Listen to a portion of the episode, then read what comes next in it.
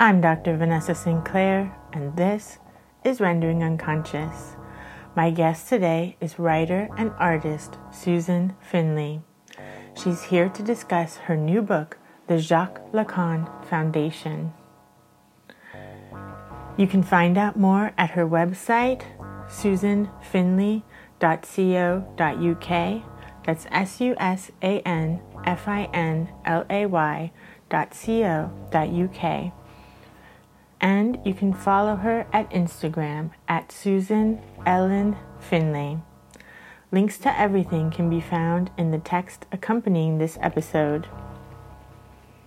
Rendering Unconscious podcast is made possible by the support of our Patreon patrons. Thank you so much to everyone in our Patreon community now and throughout the years. Recently, we've shifted our platform so that every person in our Patreon community receives our posts every week on Monday. Mondays are Magic Mondays, where Carl and I discuss our magical and creative practices and share insights from our work. Join us at patreon.com forward slash Vanessa23Carl. Rendering Unconscious is also a book. Rendering Unconscious Psychoanalytic Perspectives, Politics, and Poetry, available from Trapart Books. You can find more at our publisher's website, trapart.net. That's T R A P A R T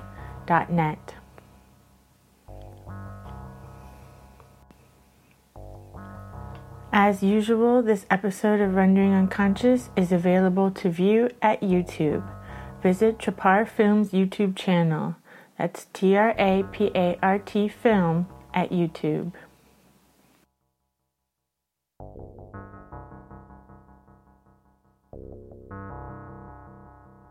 All right. Well, usually I ask people where they want to start, but with you, we're starting with this book because I love this book so much. It's so fun. The Jacques Lacan Foundation. So, how did this book come about?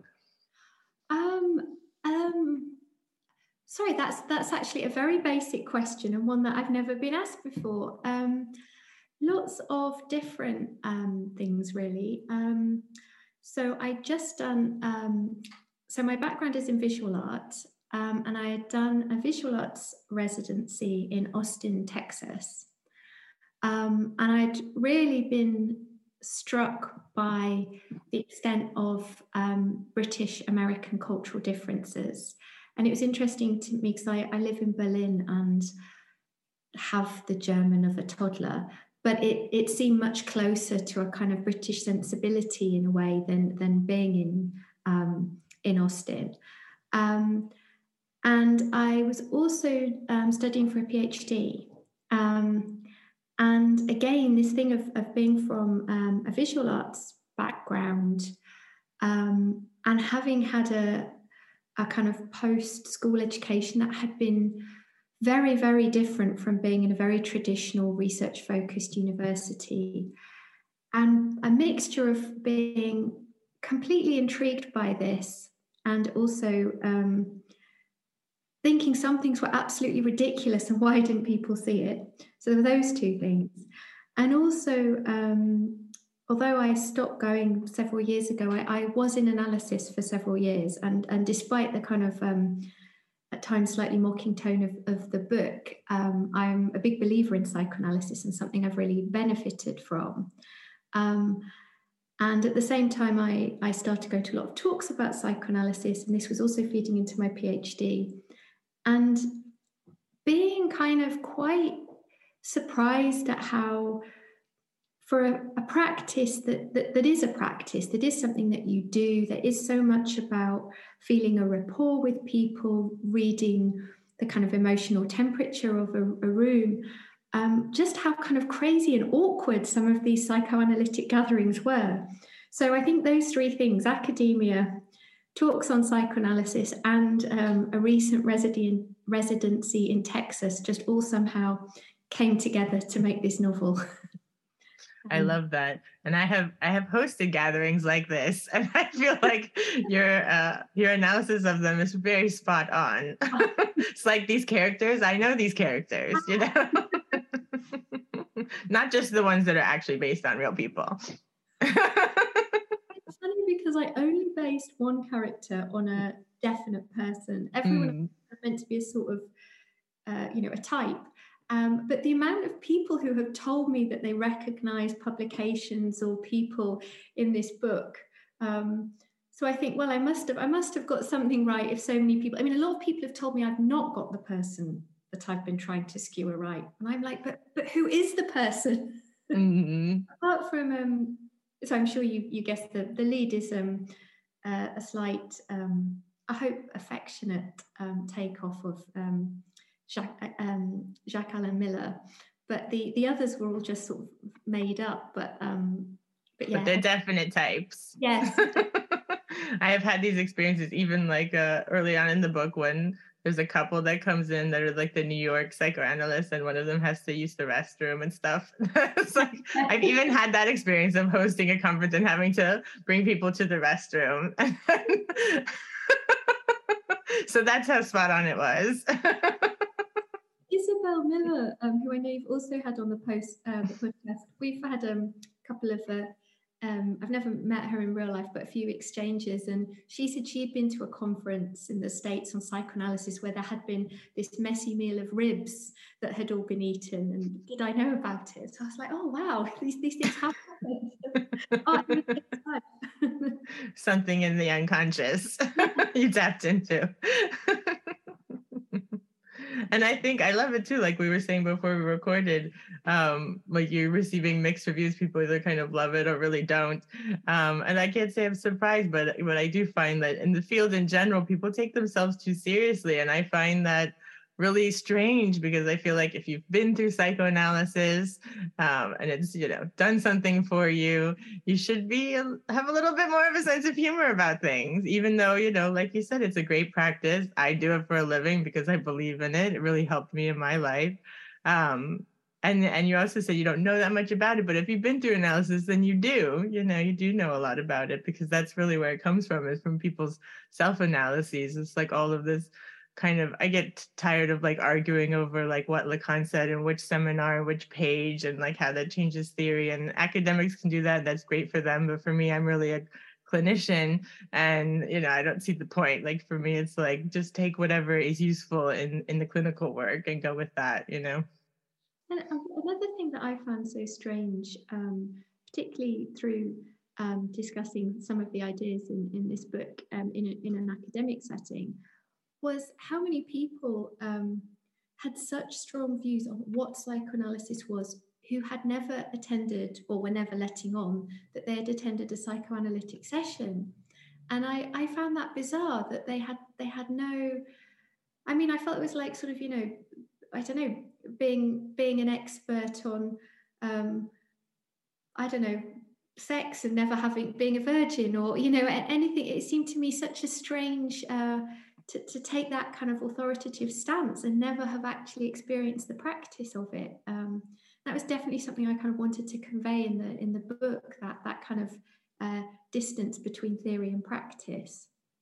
Yeah, that happens a lot, and I think also a lot of the big theorists are not practitioners or not people that have even been through analysis, and I think that's really uh, changed some aspects of the theory in the field in certain ways. And you know, I always try to be very open minded. I'm like, if that's what you want to do, great, you know, enjoy it. But it's when they take the stance of then trying to be an authority without actually being a practitioner or having been through analysis that get that's the problem for me. It's like if you want to, you know, take the theory and run with it in whatever your field is in philosophy or, you know, people use a lot in film and stuff, that's wonderful. Like go for it. But you also have to acknowledge that it, that is different than the actual practice. And if you haven't been through analysis yourself, I feel like the, the only way you can really understand it is having gone through it yourself, you know? Yeah, to- totally. I mean, I, um, I had always been interested in psychoanalysis um, particularly in relation to film. Um, and my, of course, my understanding changed completely once, once I started seeing an analyst. Um, yeah, and I, I think that's, um, I, I think in all the arts there's that tendency to to simply well i mean in, in, life really sorry i'm being very vague and generic but but to to search for the things that in a in a theory that will back up your own point of view that you've already established rather than being open to the experience of, of something um, sorry that sounds very kind of vague and hippie-ish but but it's true yeah yeah I find people often, I mean, I think I was just talking about this with Renata Salecl, um, who was on the podcast a few uh, weeks ago. And uh, we were talking about that people find on the internet, for example, whatever fits their own point of view that they already have, you know?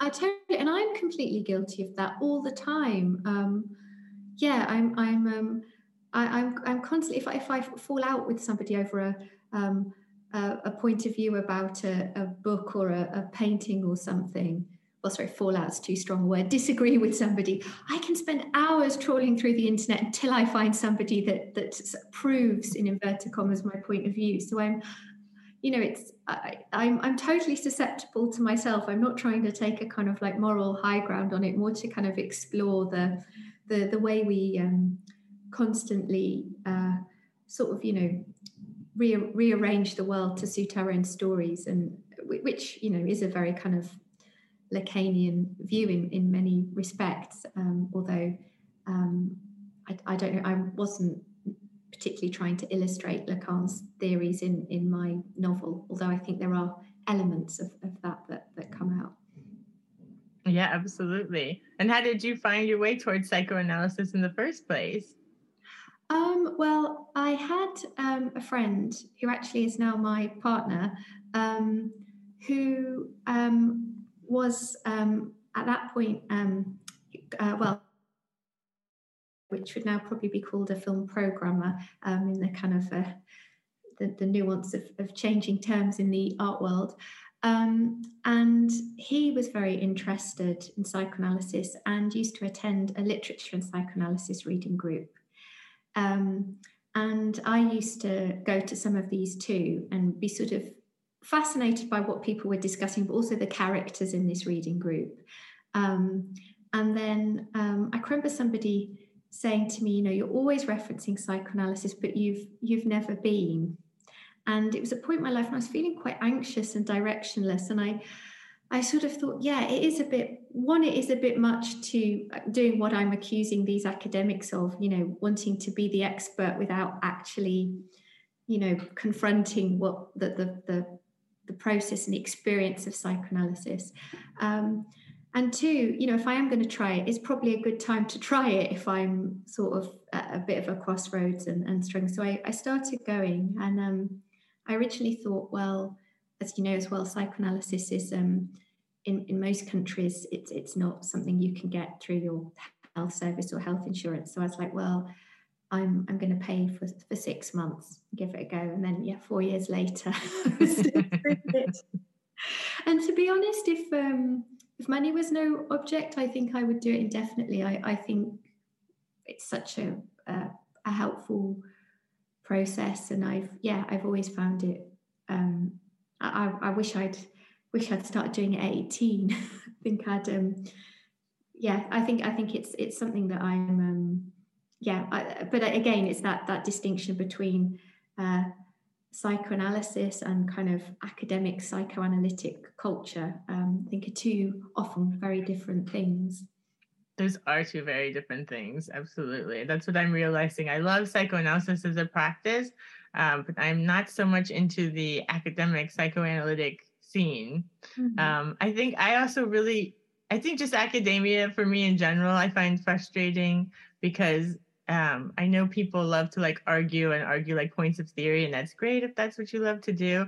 But I really don't like like I, I, I get frustrated when I see people give these like great presentations, and then the audience kind of like picks apart what they like disagree with or oh but so and so said this at this time and that doesn't make sense with what you said here and it becomes this kind of, it feels like very vicious to me um and and i really kind of the opposite where it's like uh, when i see someone present i really take whatever I find useful out of it. Like, oh, this resonates with me, or this makes me think of this, or I could use this, or think about this in a new way.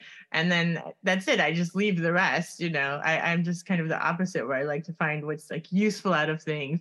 I don't like to like tear things apart and find what's wrong with them so much. So, so I'm realizing I don't like being around that. Yeah, and I, I think it's it's interesting. I've I've met so many academics who are very snooty about Zizek and will say that he has he's quite repetitive or he's quite sloppy with his referencing.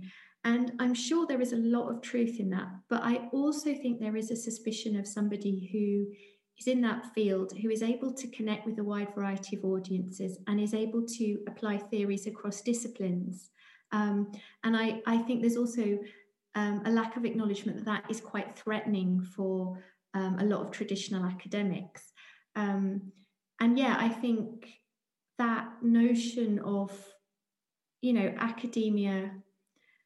I mean, I was um, sorry, I'm being quite, but this was something I thought a lot about on the on the PhD, and this coming from this art world to an academic world, and also coming from the practice of psychoanalysis to theories about psychoanalysis. Um, you know, I was thinking about the European University. It has its um, roots in the, the Catholic Church of the Middle Ages, there's this idea of, of dogma, of following instruction.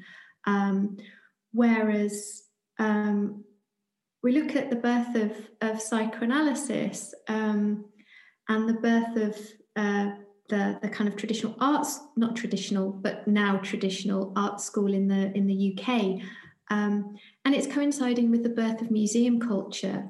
Um, with um, an idea of you know culture suddenly being for everyone being accessible um, and i think that that is really quite quite profound and and i often um, felt during my studies you know i didn't want the the monk cell. I wanted the glitter of the 19th century arcade you know it was um i felt that that very very strongly um and um yeah i think i think that is is something that um you know, if you if you say something to an academic about about that, they'll they'll get very huffy and be like, "Well, what point do you mean? And, and what about the, this model? And, and what about the the liberal art colleges?" And and you know, in one sense, they're correct, but they are also, I think, again, a bit like the the Zizek thing, not not quite wanting to face that there is a kind of religious disposition almost in in academia that there is one right way to do it, and you follow it, and you follow a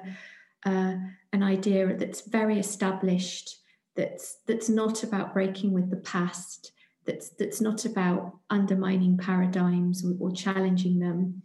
Um, and, and that, that is a very different mindset that isn't isn't really always compatible with a creative mindset. Um, so it's my rather long and rambling answer. No, absolutely. I love it um no and i totally agree and i feel like especially nowadays like there's a real pull to kind of tear that way of thinking down but yet even i find in academia even when people kind of have the aesthetics of like tearing that down it's still like within that structure and i find that really problematic too. I, I, I totally find that i mean i think i think it's really um, one of the most kind of absolutely authoritarian rigid old school academics I encountered um, doing my PhD um, wrote a lot about um, writers like Maggie Nelson. You know, and this is somebody, you know, working across disciplines, using theory in this very accessible, um, fun, immediate way. Um, but it, it was, um, you know, her her view was it was it was okay to write about these things in a strict academic sense. The idea that you might explore, you know, Maggie Nelson's practice through a similar practice, no, completely off limits. Um, and I, I found again, I found that really interesting, and also I felt it showed a lack of confidence, or, from my perspective, it did, in the sense that you're you're almost saying that the artworks can't, or the, the practices can't speak for themselves. They need to be you know backed up with a bibliography with with all these types of referencing. Like like you were saying about going to these conferences and thinking oh well i got something from that or that resonated with me. Um, and you know those those personal experiences, those um, senses of of just something being being very meaningful to you are, are as as valid. And probably going to reach more people than a very dusty academic paper that like only your supervisor and maybe if you're lucky one other student in your very narrow field will get out the library so i i'm i'm yeah i'm totally for that that way of reacting and and um, using knowledge Absolutely. Yeah, especially when all of those papers are behind paywalls and nobody can access them. exactly. It's even even more ridiculous, I think. Definitely. Um and I also remember when uh, like uh, when I lived in New York there was a Francis Bacon exhibit at the Met and it was incredible. Um, I think it had like 55 or 53 of his paintings, these like huge paintings, you know. And I actually was so like struck by them and overwhelmed when I left. I was just like wandering around the city for like an hour before I was like, where am I going? Like, what am I even doing now? It was just like overwhelming. And I remember talking about it and uh, I had a philosopher friend um, who was like very frustrated that there wasn't enough like context like written about things and like how do you have an exhibit without like the kind of context of like the historical place and what it meant at the time and all this stuff?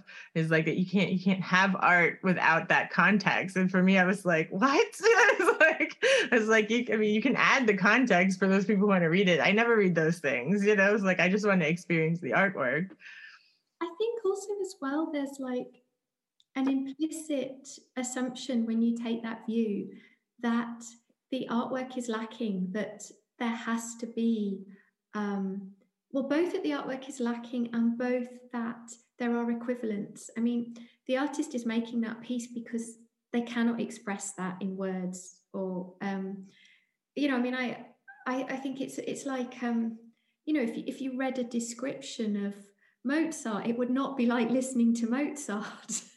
and I, I think that I, I don't think there are, I don't think that different um, just as I don't think there's there's altern um, there's equivalents, you know, there's a literary equivalent of a piece of music or of a painting.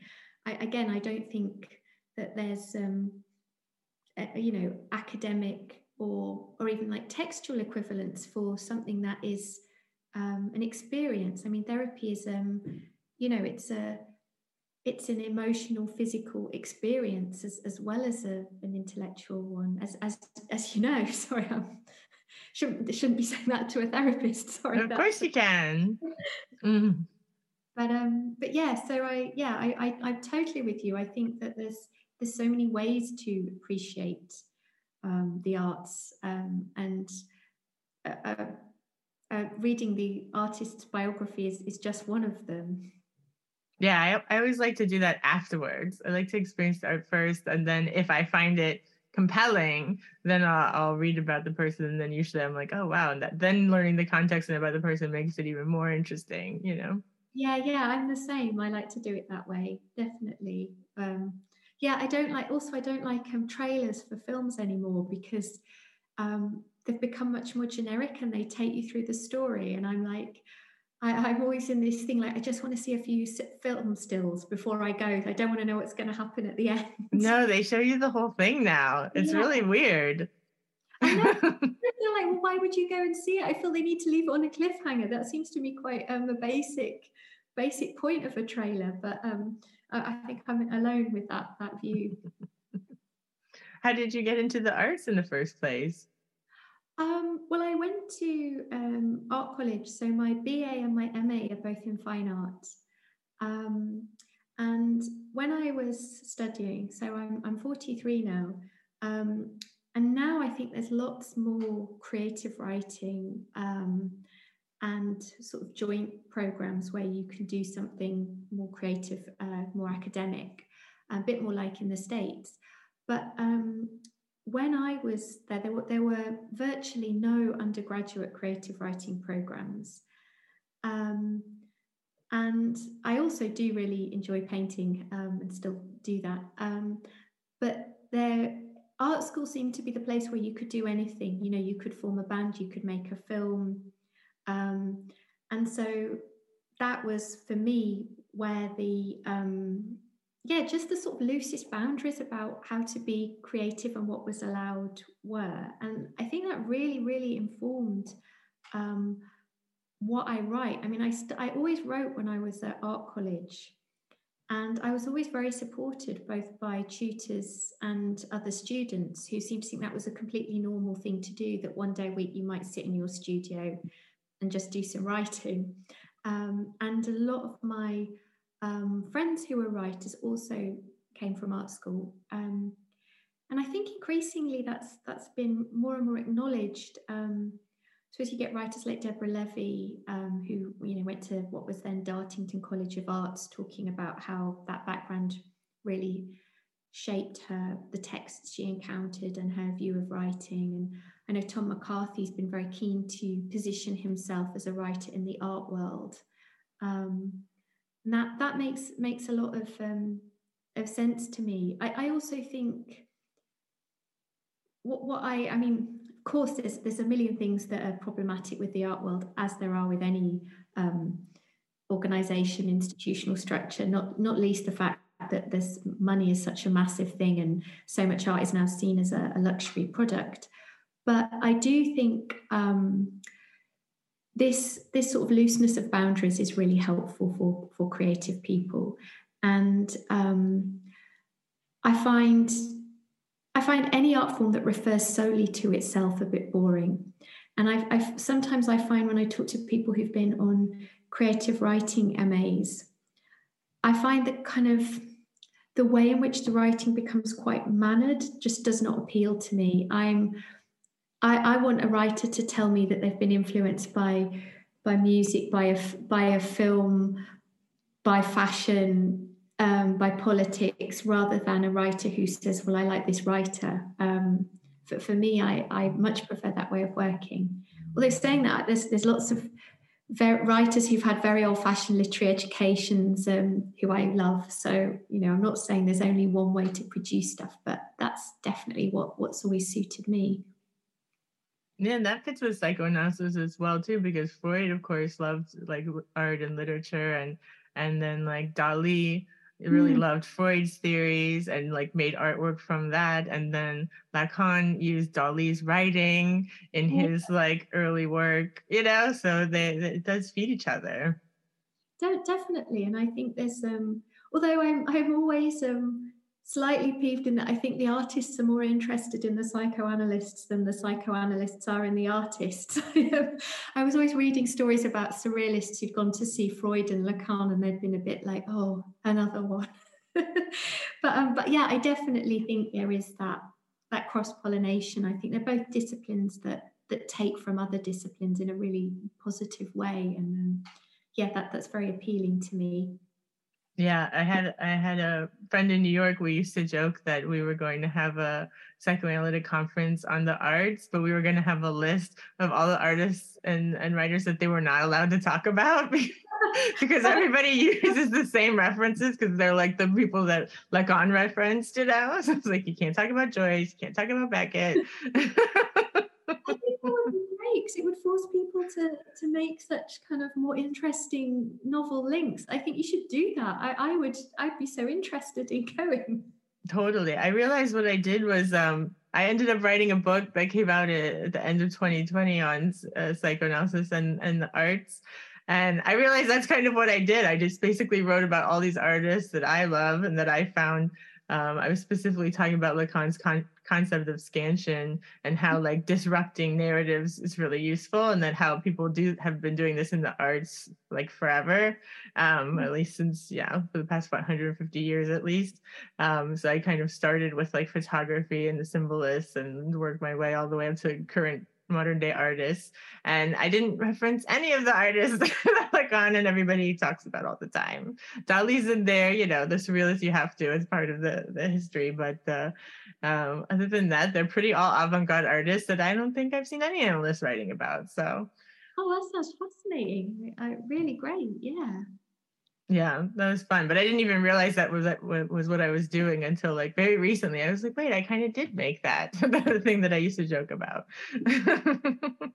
it's funny. There's a lot of um, surrealist female artists that I absolutely love, but I sort of sometimes I feel my heart sink when I read another sort of, you know, kind of, uh, I don't know, Louise Bourgeois or or Leonora Carrington or someone, and I, I feel like is there, is there more to say? I mean, of course, in one sense, there's always more to say, but I, I feel like you know, but but what? Why don't we? Why don't we look at? Uh, yeah, wouldn't it be interesting to look at someone we've not not already all um, you know, and, and there's always that danger then that they become almost like a sort of, you know, a, a kind of, uh, um, well, oh, I suppose if to that they, they they come to you know to signify a certain type of artwork, and we rather than us actually looking at the the kind of radical nature of those artworks, and I think we to, to do that properly, you need an element of freshness. I think is, is always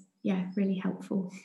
Yeah, I feel like women artists were so excluded for so long, and then that came to the forefront. Like we've been excluding, you know, all these different artists. Let's make sure we include some. And then now that they've included like a few of each kind that've been excluded, then that, those are the ones that are talked about, and that's it. You know, it's like okay, now we've included them. totally, and I it's funny. I feel like that a bit in. um I mean, this is maybe a, a whole other. um That's okay that's but but but it did novel in that um, know I was I was writing in the wake of Me Too, and um, I was very aware that a lot of the books that get um, a lot of attention and publicity now generally are by female authors, and it's really changed. You know, I grew up. Um, in a, in a period where it's much more kind of, for a better word, laddie, you know, like Bret Easton Ellis was the sort of cool novelist, and a lot of these very sort of macho epic novels, and a lot of emphasis on kind of, um, you know, the system novel as, as well, or the, the state of the nation novel. And I think it's really good that we now people are, are recognizing that there's room to to talk about novels that talk about um, inner lives and women's inner lives.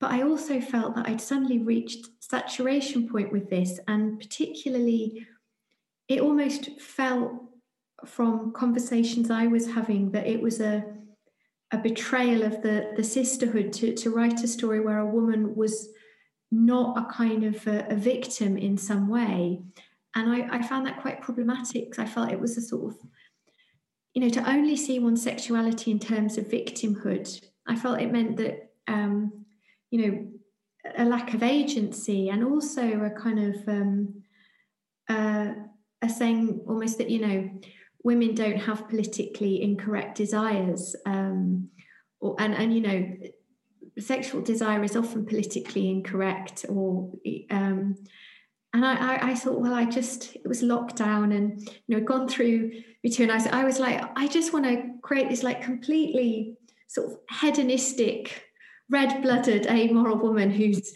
just sort of like, you know, charging through everything. Um, you know, being being quite like almost like from a very of the moment, but also almost like a heroine from another time, a sort of like Becky Sharp, arriviste kind of character. Um, and yeah, I felt um, I felt in a way that was kind of a, a reaction to this sort of dominant view of, of what was feminist in, in the arts generally. And being grateful for it, but also finding it slightly problematic. Um, I love the inner life of your character, and I, I found her very relatable. so I don't know what that says about me if she's amoral, but she but she's uh you know I love that she's like going through all the things that women have to deal with, like dealing with her period and you know hooking up with this guy, and you know also like running and trying to fix her hair and like look presentable for these events. You know, it's like I think a lot of us have been there. You know it was interesting in the, the Lacan being divisive. I think the class politics have also um, been um, split people a bit. The the most positive experience I've had is from uh, you know women working in arts and academia who are supporting themselves, who are like, this is totally what it's like, and the the most kind of um, I don't know if negative is even the right word, but but suspicious um, responses have been from the the kind of women that they're emulating. The um, you know um, from Connecticut. Yes, have very, you know, um, yeah, privately educated, um, very well connected women who've, who've maybe, um, I don't know, maybe I'm making assumptions, but I, I have sense perhaps have got somewhere because of having a certain amount of, of connections and um, cultural cachet. And, you know, I don't, I don't disapprove of that in itself. I mean, I think it's so hard to work in these fields. Like if, you know, you're not going to use connections if you've got that you know not use them if you've got them that's this but um i felt there was definitely a slight discomfort from some people whereas there was a, a more joyous like oh yeah yeah it is like that and you know you do have to do the photocopying for this incompetent person for a long time before you get a foot in the ladder and and that kind of um uh, the the reality of how many of these so-called glamorous jobs involve a lot of administration Absolutely. No, I think you dealt with the class issues really well as well. And like, you know, I'm someone I had to, I worked full time waitressing while I was in graduate school, which I don't think anyone else in my class did, you know. um, so it was, it was a lot of work, but I think, uh, I like even her like putting the the biscuits putting the cookies and the muffins in her purse it's like i totally used to be like oh are these like leftover from the event like let me take them home because that's breakfast for a few days you know the idea the idea for that came because um, the psychoanalytic um, reading group that um, me and my partner used to go to. Um, it used to be in Senate House, and they'd often have conferences in other rooms, and we would try. We'd sometimes get there early because we were students ourselves at that time. We'd, we'd try and get there early if there was a conference and time it so we could have some of the sandwiches and the biscuits from the conferences and get a free dinner before going in. So that was very much linked in my mind.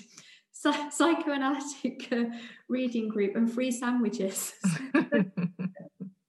I think that seep, seeped into my uh, my uh, Texan world that I created. I love it. Yeah. And what did you think of Austin? I love, I, I was like, this person has definitely spent time in Austin with all the keep Austin weird buttons and things.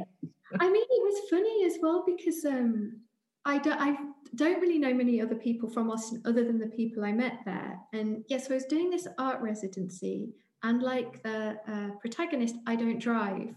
So I only met um, other artists um, in East Austin, and I would sort of walk into the center and stuff. And then it was as well that thing about not having a car. So, in one sense, it seemed quite affluent, but when you were walking, I'd often see homeless people or people if it was early, you know, going to cleaning jobs and stuff. Um, so I had I had a sense of Austin not being particularly wealthy and being incredibly hipstery and everyone doing creative things and, and which I loved. I mean, everyone was so friendly um, and very in, in a in a British way. I was like, why is everyone being so nice? You know, why do people want to have a chat with you in the supermarket? But it was, you know, it was, it was lovely. I really, um, I definitely like to go back there with with either having learned to drive or with someone who could drive. Um, yeah, I loved it. But then it was it was interesting. I um, somebody made a comment about not liking Austin to me, and they said, yeah, yeah. I mean, it was just like too many tech bros and you know lots of money, and I I sort of felt like oh I didn't I I never saw that that Austin. Um, so yeah, it was that was quite a strange um, comment for me. I suddenly, you know, this sort of like, oh, there's other Austins that someone else has seen. Um, but yeah, my my experience was very positive, and I I definitely like to go back. I, I and what so you you you from Austin or you? No, I'm from Miami, but I've oh. been there. Um, yeah, with friends, the same thing that we're very creative. So I've seen that kind of creative side and and, and all the hipsters. I would love to go to Miami. I mean, I, I, it's it's interesting about this. You know, talking about a book in which somebody all their references are through film and advertising. But I, I have seen so many films set in Miami, and I just um, I'm sure it's nothing like the reality, but I I have an incredibly sort of glamorous view of of Miami. Yeah, you have to tell me what you think of Miami now. I had to hear. it's all it's all sort of cocaine cowboys and. Uh, beautiful Art Deco architecture and disco and um, yeah, just sort of glamour and glamour you're probably not meant to admit you find glamorous, but uh, seems very good on the screen. Scarf is Scarface set in Miami? Um, Absolutely. that's, that's, kind of my view of Miami and disco. Um, yeah, I, I, don't know if that's if that's accurate. I imagine maybe it's not on a day to day level, but um, well, it's the same thing. It depends on what area you're in. But um, you know, I'm the I'm around your same age. I'm 45, and so I grew up in Miami. I was a teenager in the 90s, and um, and that was just kind of like just after the cocaine cowboys were having their heyday. So I was like a little kid when that was happening, and I kind of grew up in the aftermath of that. Mm-hmm. Um, and yeah, so it was really it was really interesting and intense, I would say. Um, there's definitely like a huge drug culture there. I would say still. I mean, I haven't I haven't lived there in 15 years now, um, but it definitely is like just very normal for people just to be partying. It's a, definitely a party place, you know, and people go out to clubs. Nobody. I mean, we used to not leave the house till midnight you know be like if you went out before midnight like why would you do that it's like not even something that people did you know it's like you just like wait till after midnight to go out um, and the clubs are all open till like four or five in the morning and then after that they have like after hours clubs so it's definitely like a party disco place so i would say that's accurate especially if you say the art deco is mostly on miami beach yeah. um and thankfully that that area has been preserved because like one woman like really fought to preserve it a long time ago so that was very good because otherwise it would probably be all these high rises um, when you go further up Miami Beach, it turns into like these huge, like Trump Tower kind of buildings. And that's really sad because they used to be, I mean, Miami has like such an old gangster culture kind of from the beginning, from like the early 20th century kind of gangsters, like Meyer Lansky ended up dying there, and Lucky Luciano, all those people like were down there. So it was Al Capone, he died there too.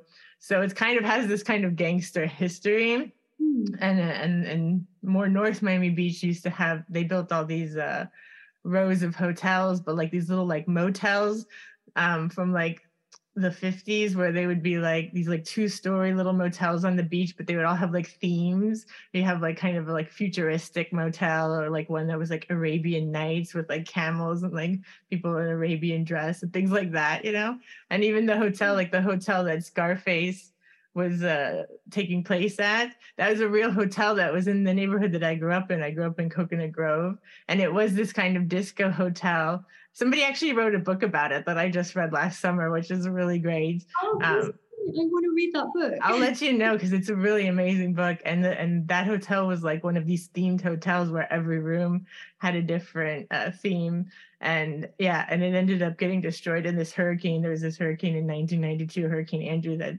that destroyed it, but it had already kind of gone out of business when all those guys kind of got arrested and you know that that all went down. Um, but yeah, it's really great. It's called Hotel Scarface, and that's how I learned. I didn't realize that because I when we were in high school, we used to kind of hang out there when it was abandoned, you know, mm-hmm. like like teenagers do.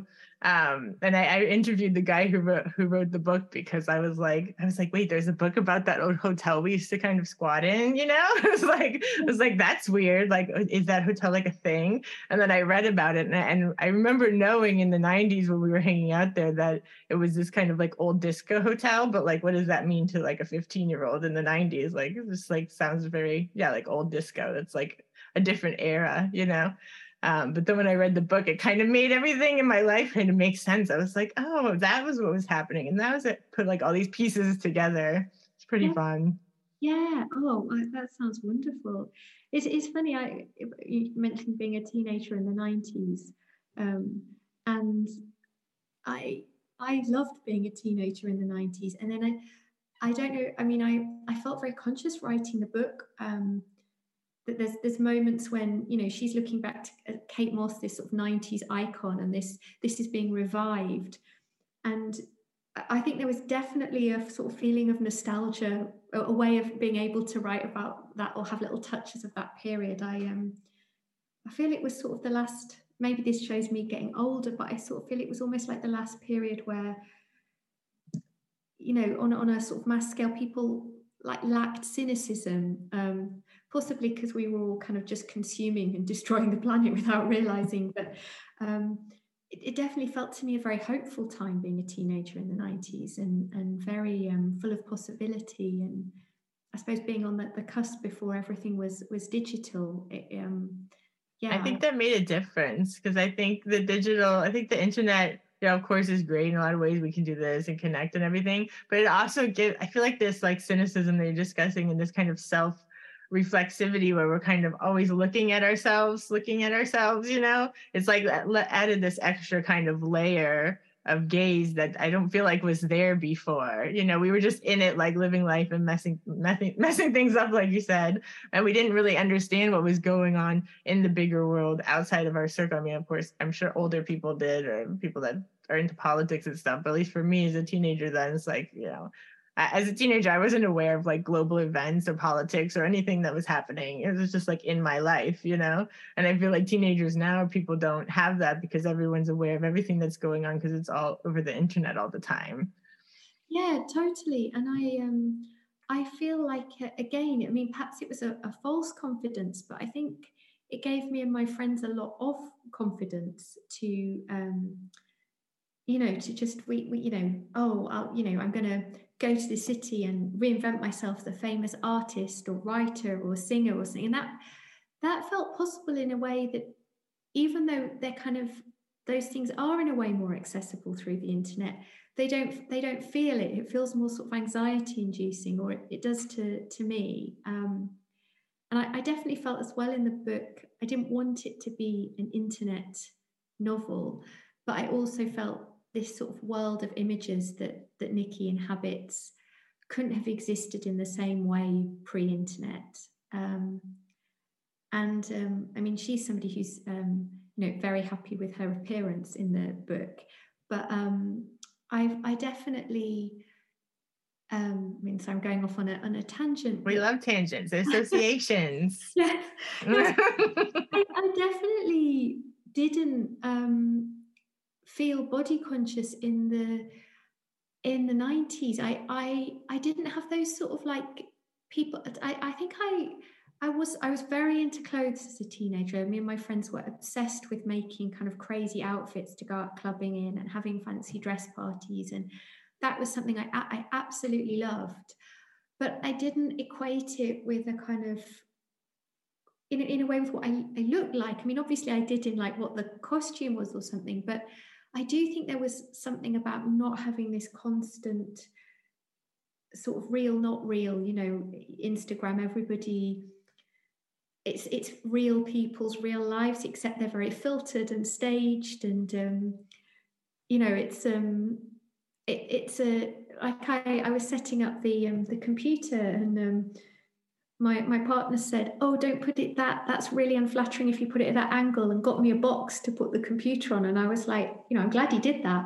I realized, like, oh yeah, I've got got much firmer jawline with the with the. But, but you know, these are. I don't think these are things that that me and my friends ever had to think about, um, which is quite liberating in a way. Um, you know, I, I um, yeah, I've sort of um, I, I taught for a while in an art college and um I remember one one Australian girl, and she said when it's summertime, we all post pictures in our bikinis and have a competition to see who can get the most likes. And I thought, oh, imagine having that when you're 18, like the pressure. I was like, couldn't quite believe it, you know. Yeah, I'm very glad that I grew up without the internet. It's yeah. like nice to have it now, but it, I'm really glad that I didn't grow up with it. Or imagine like you know your history's never erased. Yes. like everything you do is online forever. It's like hmm, i guess i guess for them like everybody else's is too. But it's like i'm glad i don't have that. I did so many embarrassing things. I, mean, so, I think you're when you're younger you're kind of much more flippant and you don't think about the consequences. And you know i, I sort of think oh god you know I, i'm sure i'd have been cancelled for some you know, ill thought throwaway remark. Um, or yeah, I just oh, I'm so so glad to to not not have that as a teenager. Absolutely, and not have your parents be able to see what you're doing on the oh, internet. that would be awful, awful nightmare.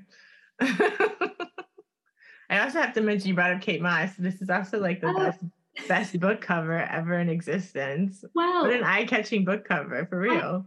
Even my husband, my husband saw it. He's like, "That's an amazing book cover." He makes books, so I was like, "It really is." There is a story behind this book cover, actually. Um, oh, please tell. Well, I, I designed the book cover, although obviously it's a copy of the Calvin Klein advert. But um, I, yeah, I thought it's a small press. I'm not particularly well known author. Kate, Kate Moss in the book, Kate Moss sells. If I have Kate Moss and the word Lacan, people will react to this book. Wonderful. But then I was like, how to get this picture of Kate Moss? And um, so I emailed lots of people, and um, everyone was saying no, um, or, you know, well, we would expect this many thousand pounds to print it. And then I thought, there's been a lot of people who photographed Kate Moss who are in some hot water now post Me Too. So focused on these photographers, like, can I use this? Um, and then this guy's studio got back and they said, yeah, you can use it. You can have the image for free because I sent a screen grab. Um, but obviously, you'll pay for retouching. Um, and they sent me a list of the retouching costs, which were like started at a thousand dollars. And then I thought, well, if if the text is sharp, it won't matter if there's a slight blur. It will sort of play with the whole kind of off the, the media. It's in a magazine kind of feel. So um, I just said, oh no, it's fine. You know, we'll we'll just have the screen grab. And they were a bit surprised, but they'd already sort of put in writing that we could use this. But they had specified only for a thousand books. So if the print run sells out, um, it's, it's, actually doing quite well. So it actually might, but the, sadly, the second uh, print run will probably not be as good and may not have Kate Moss on the cover. Or maybe I can do a painting of Kate Moss or something. If but it makes it more special then. Yes, you gotta get it, get in on it now and get the great cover while it lasts. There's only a thousand of these books in existence. Yes, yes. and, it, and it stops. So yeah, you've you've got a hope. Well, what fingers crossed may become a collector's item. exactly. I love it. It's a fantastic cover. But I love.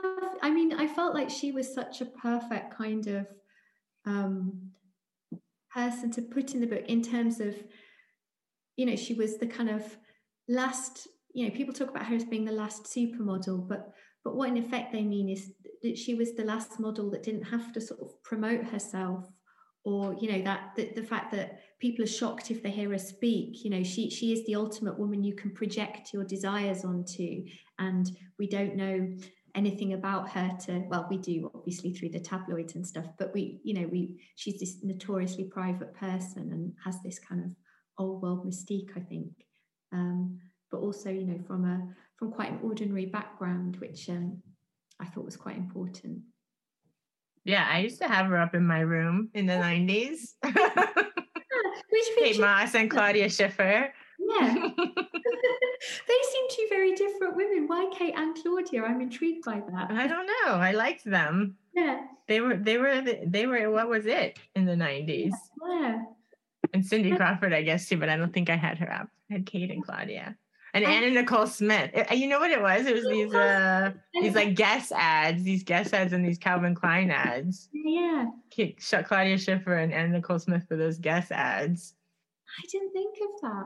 I liked um I like Kate Moss and then there were also maybe this is like my uh cinematic sleazy Miami fixation, but then there were a load of um Tom Ford adverts, like sort of I think I think it was like around 2000, so a bit later, and they were like really playing with that kind of like sort of disco sleaze, but very high glam. And I, I had I ripped out those adverts to put on my wall. I thought they were.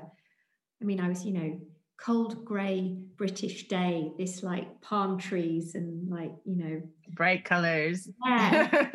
you know, everyone everyone with a tan looking like they were partying hard. I was like, oh, I love I love this. Absolutely. What were you going to say?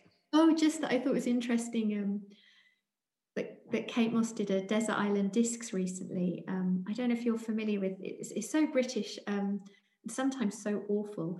Um, they have it on Radio 4 and it's a celebrity is asked to pick uh, eight songs um, and they're, they're asked to sort of talk about why they've picked them. And I can't remember which song it was, but she talked about um, aspirations to leave Croydon. Um, and she said about going to uh, America and her dad driving them around in this big hire car and the sun was shining and everything was glossy and she sort of felt like this is where I want to be. and I, I thought like, oh, I'm really glad she says that. Really fits with my presentation of her. so I was um but yeah, I think that that sort of um I mean, it's in. You must have maybe had the opposite as an American moving to Europe, but I definitely had that kind of um, obsession with America growing up um, and American culture, and um, particularly American counterculture, I think, and that. Um, it, it, I felt so informed by the. It, it, felt to me so informed by the landscape um, and this sense of things being vast and bigger and being able to almost become lost in it that I, I didn't feel you can have in, in Europe, although there's lots of lovely things. But I wondered what made what made you want to do the opposite and come to, to Europe? Oh, I got married. I, I really wanted to get out of Florida. Um, so I basically just worked as hard as I could, went to graduate school so I could get out of Florida because it even though it is fun to be in those kinds of things, I think for vacation better. But living there it's a little bit dangerous yeah. you know? things happen. I've been held up at gunpoint knife point all sorts of things have happened. So yeah so it's actually like uh much more fun to look at or to just visit for a weekend or a week or two. Um, but growing up there is a little difficult. I think also if you're not you know uh, from like a nicer area you know if you're like maybe in a nicer area that's uh you have that different kind of like you said like lifestyle the, the connecticut girls. I'm sure there's plenty of connecticut girls in miami but i wasn't one of them. Um but i did i did go to private school. My parents sent me to uh to uh, episcopalian school when i was little. Um but it was basically because like the public school like if i had gone into the school that was like I would be fed into because of my neighborhood. It was like not a safe school, basically, you know. And and even my high school, there was like riots and things like that. You know, it was it? It's uh, it's not a very organized place, yeah. Miami. It's it can be fun, but it's not very organized. And if I didn't have kids, but if I did, I wouldn't choose to raise them there. I think it's a good idea. But I also heard it's pretty different now. I think a lot of people have moved down there, uh, especially during the pandemic. Apparently, a lot of people from New York have moved down there, and it's getting like more and more gentrified. And um, yeah, so things are getting more expensive. But it's it's been expensive for a long time, but still, it still can be yeah pretty sketchy. You know, there's a lot of people with guns and things like that in America. Texas, there's a lot of people with guns too. Um, so yeah, so I worked really hard to get out of Florida. Uh, and I left when I was 30. And then I went to California for my postdoc, and then I moved to New York. I lived in New York for the last 10 years, um, which has its own kinds of yeah. things happening. I've been followed home from New York too, from the subway, you know, but that's, yeah. I guess, is just how the States is.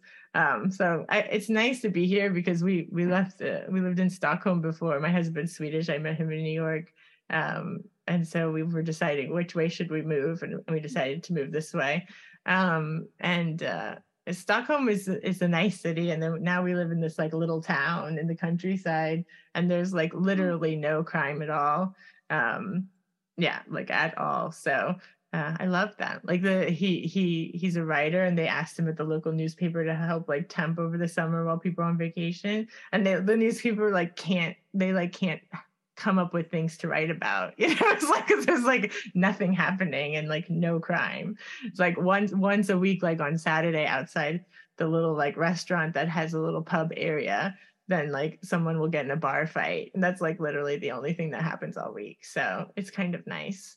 So that's why I like it here. I was living in London before, um, which I lived for a long time before I moved to Berlin, and um, yeah, I mean there there are issues. You know, it's a it's a capital city, and there's there's quite a lot of um, issues with heroin. Um, but it's also very safe. Like you can come home on your own at four in the morning and feel completely okay. And I think there's very few cities you can places you can do that. And yeah, it for me it's just um, yeah, it's just it's just such a nice nice feeling. And um, yeah, also rent control is still a thing here, so rent control and safety it's yeah it's a, a nice city to be in. Those are two very good things. Yeah, yeah. but um but yeah i um I've, I've actually never been to scandinavia but um i've heard wonderful things about about sweden and how beautiful it is and it's really nice. It's really organized. Um it's very clean. There's like really I mean, of course, there Greta comes from here, and and she you know complains about things the Swedish government do, does, which I'm sure are valid things. That they do mining and things on like indigenous land, which is not good. But overall, I think compared to a lot of other places, they're doing pretty well with those kinds of things, and um yeah like you can just jump in any lake and it's clean you know? Like like if you see a lake and you want to pull over and go swimming you can do that and you don't have to worry if it's polluted or anything everything is clean. So that's to me is mind-blowing. Like it, when i grew up in miami it was then you could do that but you can't do that now. And now with the with the water's getting warmer. There's always like these weird bacterias and stuff in the oceans. It's not even that safe to go swimming a lot of the time. Like my mom said, they're having that again now. Um, so you have to be really careful of like making sure it's safe to go in the water, you know, and that's sad. Yeah, yeah. Right. Yeah. So it's really, Florida is a beautiful place that's very highly mismanaged. Hmm. It does not have a good government and it never has a good government. So well, I, am British. We've just got Liz Truss as our prime minister, so I, I don't know. I can take no uh, no high ground in bad government. yeah, I think a lot of governments are competing for, for who can be the worst government. There's a lot of runners up. but definitely fun place to visit. I don't want to discourage you from visiting Miami it's fun to visit. I like going back there to visit because then I can just go to all the fun spots, you know, and yeah. eat the good food and yeah, see all the fashionable people and yeah, go to all my favorite places. And I don't have to sit in traffic and I don't have to commute to work an hour and a half, you know, so it's good. it sounds it sounds fabulous. Yeah, I'll send you the links and uh the uh, uh, New York, I feel the same way about. Like I always dreamt of going to New York, and it was amazing to live in New York. But then after you're there, like five years, you realize like you have to work so much to be able to pay your rent and your rent for your office. You don't get to do all the things that you get to do when you want to be in New York. You know, it's like, oh, I would love to go to a museum on on a Saturday when I have off, but you know, I live in Queens, and then it's going to be two hours on the train commute, and I'm just not going to do that. You just stay home. You know. so better just to visit. I felt like that in London, definitely. I felt that like I was just working all the time and not doing anything. Yeah, it seemed pointless to be in, in that that city for if if that was going to be my my life for, from then on. But. Exactly. And the one other thing I have to mention before we wrap up, I know we have to go, but um, you also talk about Kate Moss and Johnny Depp, ah. and and when your characters go into the Halloween costume store. I know there hadn't been the case, the court case when I wrote that. Um, and I, I, did think, oh, if I'd been writing that after the court case, maybe I would have taken that out. It seemed a bit sort of, um, yeah, just a kind of, yeah, just sort of car crash with no witness. yeah, so I, I, yeah, that was um, that was written bef- before the the court case. Yeah, but um, yeah, so it seemed quite quite a bit darker than I intended now to have that that reference. I don't know. Yeah, but it was it was a fun reference though because they were cute in the '90s. So oh, they were so cute. They were like a little couple. We um, loved them. Yeah. well, thanks so much for being here. Thanks for having me. It's been really fun. Um, yeah, thank you so much, and really lovely talking to you.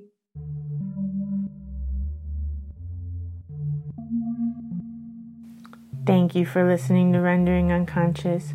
You've just heard a discussion with writer and artist Susan Finlay about her book, The Jacques Lacan Foundation, which I highly recommend.